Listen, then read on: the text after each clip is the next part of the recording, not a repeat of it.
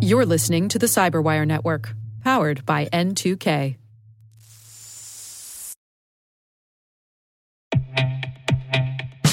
And now, a word from our sponsor, SpyCloud, the leader in operationalizing cybercrime analytics. Traditional threat intelligence is a thing of the past. Cyber criminals are stealing vast amounts of credentials, session cookies, and financial data every day, and it's hard to keep up. SpyCloud is the trusted partner businesses turn to to fully understand their darknet exposure risk and neutralize threats before it's too late. SpyCloud alerts your organization as soon as an employee or customer's data appears on the darknet, so you can act faster than bad actors to prevent cyber attacks like ransomware, session hijacking, account takeover, and online fraud. With insights from the industry's largest repository of recaptured data, protect the digital identities and systems most important to your business. Get your free corporate darknet exposure report at spycloud.com slash cyberwire and see what information criminals have in their hands today. That's spycloud.com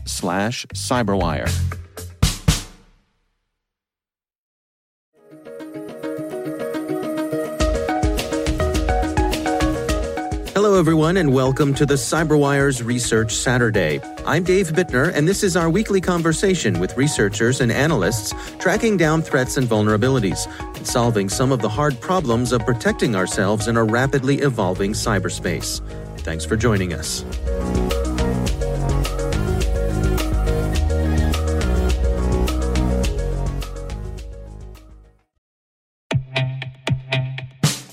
And now, a word from our sponsor, Syxsense. Syxsense provides award winning cloud based automated endpoint and vulnerability management solutions to streamline IT and security operations. With its advanced platform, businesses gain complete visibility and control over their infrastructure, reducing IT and security risks and optimizing operational efficiency.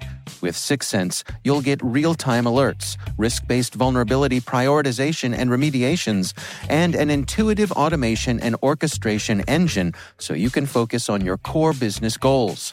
Confident in the knowledge that your enterprise is secure, compliant, and running smoothly. To learn why enterprises choose Syxsense, visit syxsense.com.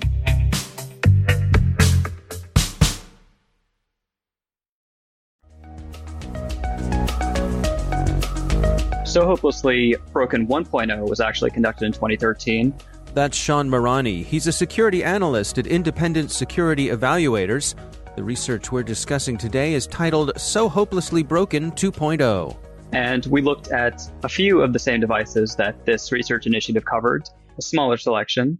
And we found and published, I believe, 52 vulnerabilities across those devices, many of which allowed remote compromise of the devices now, these were all small office, home office, embedded devices such as routers, network attached storage devices, or NASs. And we kind of picked up where we left off in 2013 in 2018 with SOHOpelessly Broken 2.0.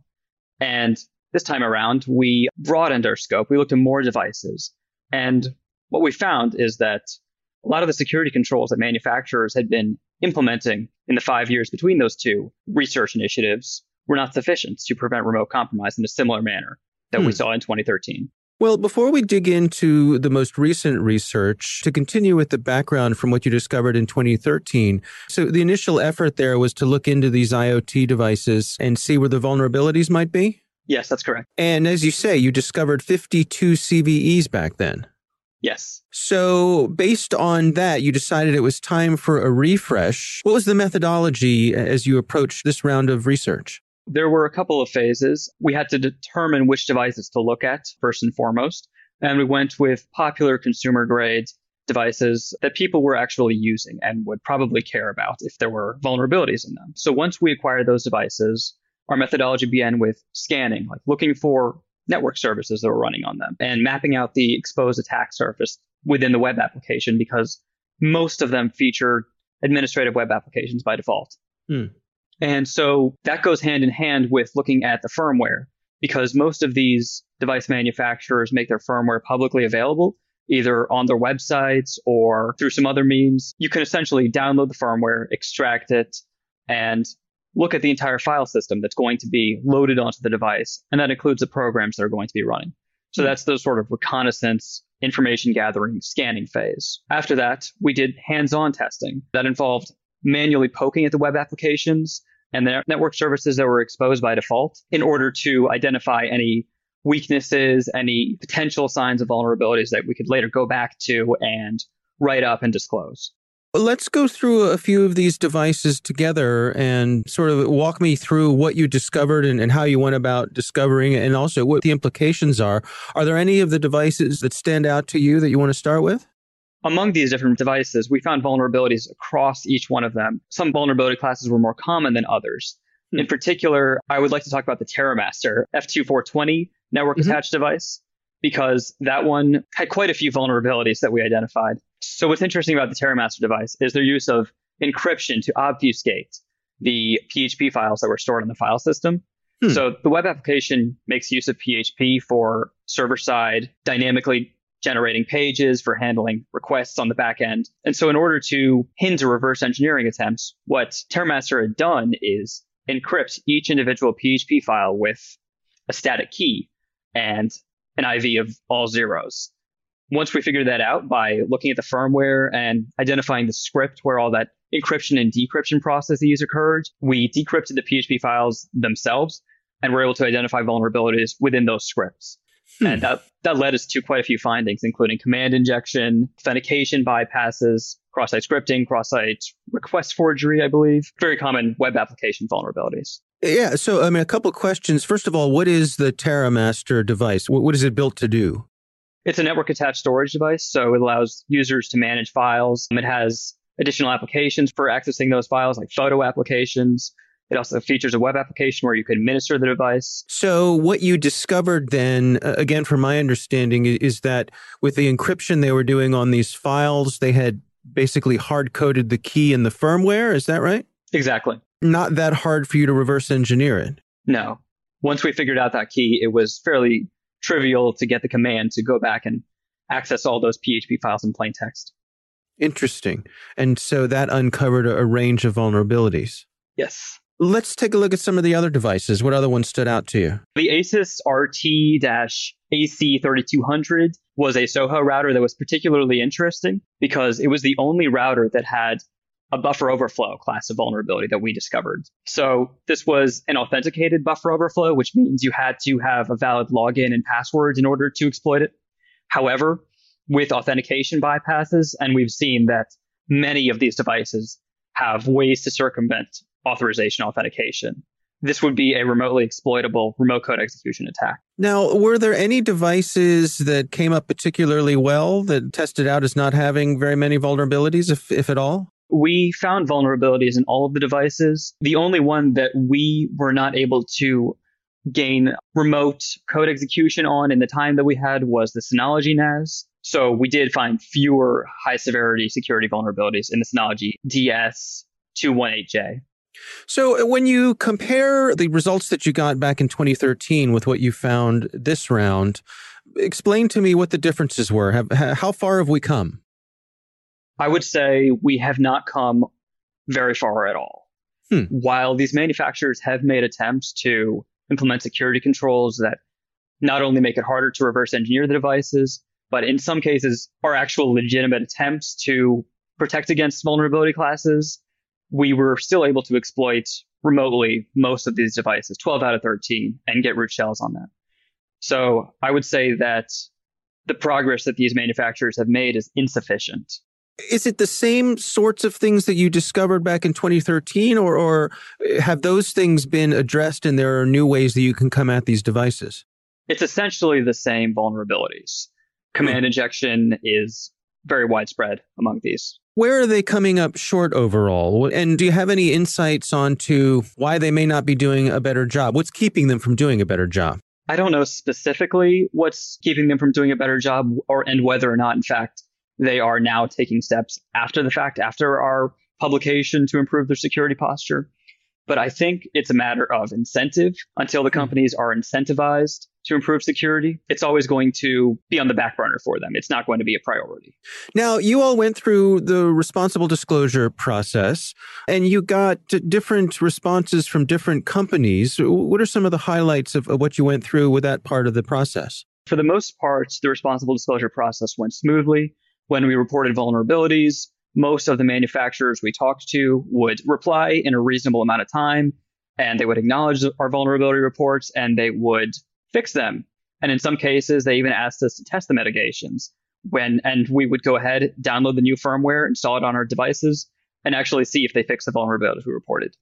Hmm. Now, a couple of the manufacturers we had some communication problems with, which led to some prolonged difficulties for us in the disclosure process. Notably, one of them was Netgear. Mm-hmm. When we reported these vulnerabilities to Netgear, so they have a bug bounty program via Bugcrowd. When we initially reported the vulnerabilities, it took them several months, I believe five months for them to even acknowledge and get back to us and start triaging the vulnerabilities we had reported, let alone fixing and awarding payouts as is part of the program.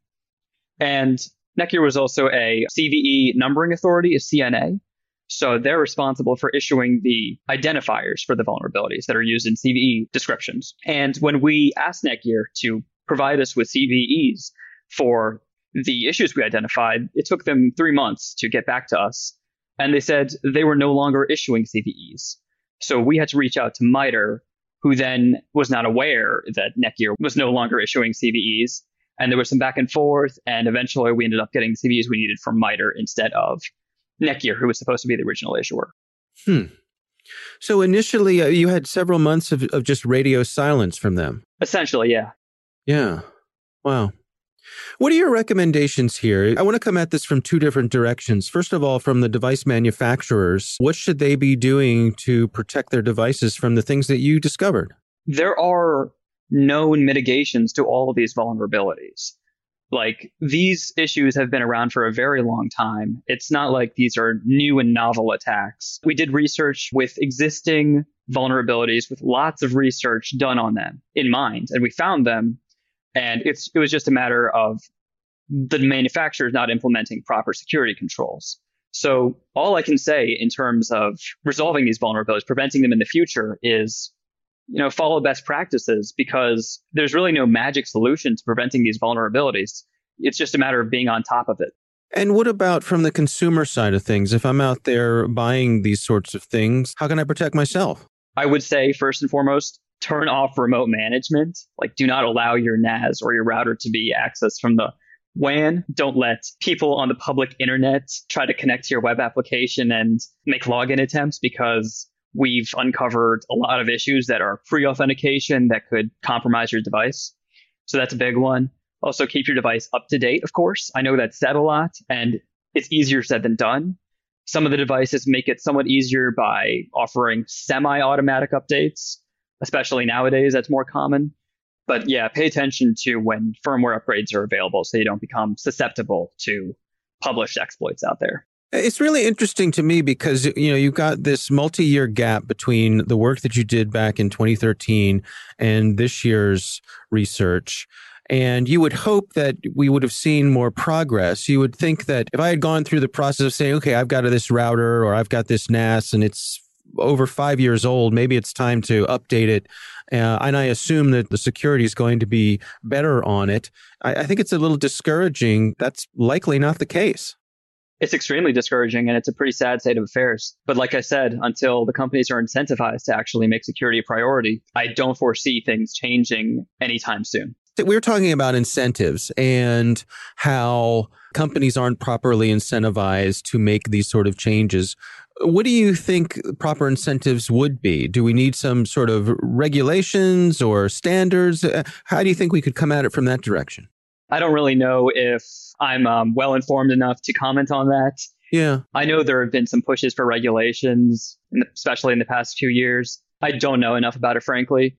Yeah, okay. Fair enough. I think a lot of it's going to have to come from consumers themselves. Perhaps with research like this, more outreach to the community, especially to the information security community, that consumers are going to start to care and exert pressure on these companies to improve their security. So that's one viable way, I think.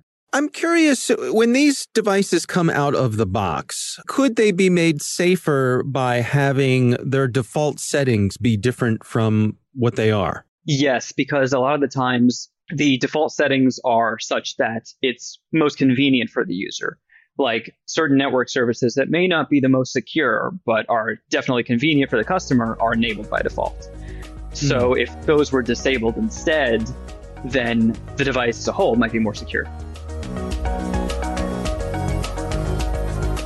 Our thanks to Shaun Mirani from Independent Security Evaluators for joining us. The research is titled SOHOpelessly Broken 2.0. We'll have a link in the show notes.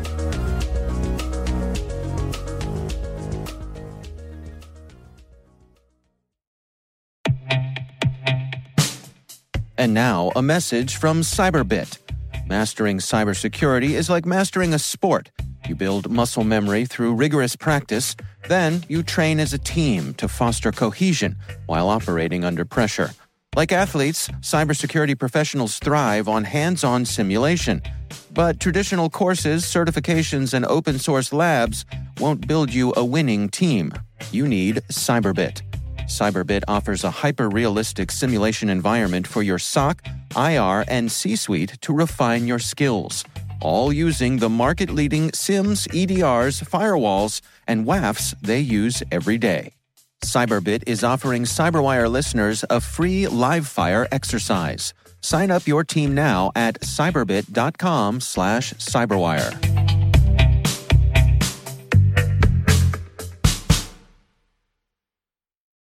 The Cyberwire Research Saturday is proudly produced in Maryland out of the startup studios of DataTribe, where they're co building the next generation of cybersecurity teams and technologies. Our amazing Cyberwire team is Elliot Peltzman, Puru Prakash, Stefan Vaziri, Kelsey Bond, Tim Nodar, Joe Kerrigan, Carole Theriault, Ben Yellen, Nick Veliky, Gina Johnson, Bennett Moe, Chris Russell, John Petrick, Jennifer Eiben, Rick Howard, Peter Kilpe, and I'm Dave Bittner. Thanks for listening.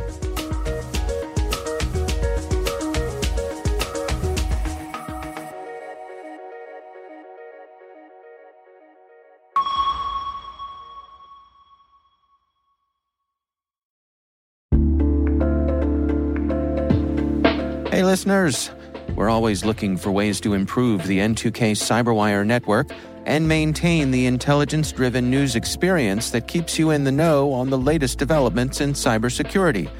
We've launched our 2024 audience survey and would love for you to take a few minutes to share your feedback. And hey, there's even a chance to win a $100 Amazon gift card if you complete the survey. Visit cyberwire.com/survey. That's cyberwire.com slash survey and share your feedback now.